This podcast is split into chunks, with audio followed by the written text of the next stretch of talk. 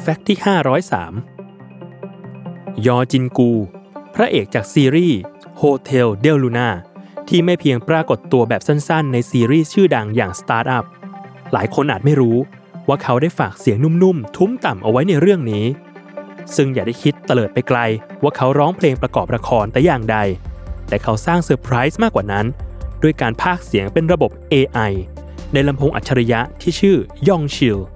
ที่พระรองของเรื่องอย่างหัวหน้าฮันจีพยอง ใช้พูดคุยและถามความในใจอยู่ตลอดเวลา พระเอกหนุ่มเปิดเผยว่า เดิมทีแค่ไปร่วมแสดงรับเชิญในฐานะที่รู้จักกับผู้กำกับเป็นทุนเดิมอยู่แล้ว แต่ผู้กำกับต้องการสร้างความประหลาดใจให้ผู้คนอีกชั้นด้วยการให้เจ้าตัวมาพากเสียงลำโพงนี้ ตอนแรก เขาพยายามพูดแบบหุ่นยนต์ร้อยเปอร์เซ็นต์แต่ฟังแล้วมันก็ชอบกลอยู่ เลยเปลี่ยนเสียงเป็นเหมือนหมอดูที่พยากรณ์อนาคตได้ ผลปรากฏว่าเวิร์กกว่า ผู้กำกับก็เลยใช้เสียงยอจินกู กับลำโพงตัวนี้นับแต่นั้นเป็นต้นมา หลายคนที่ฟังก็รู้ได้ทันทีว่าเป็นเขา โดยไม่ต้องเฉลย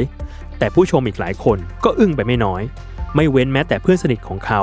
ที่ดูตั้งแต่ต้นจนใกล้จะจบเรื่อง ก็ยังไม่รู้เลยว่านี่เป็นเสียงเขา จนกระทั่งเขามาปรากฏตัวในตอนสุดท้ายของเรื่อง ถึงได้รู้ว่า เขาคือผู้อยู่เบื้องหลังเสียงลำโพงนั่นเอง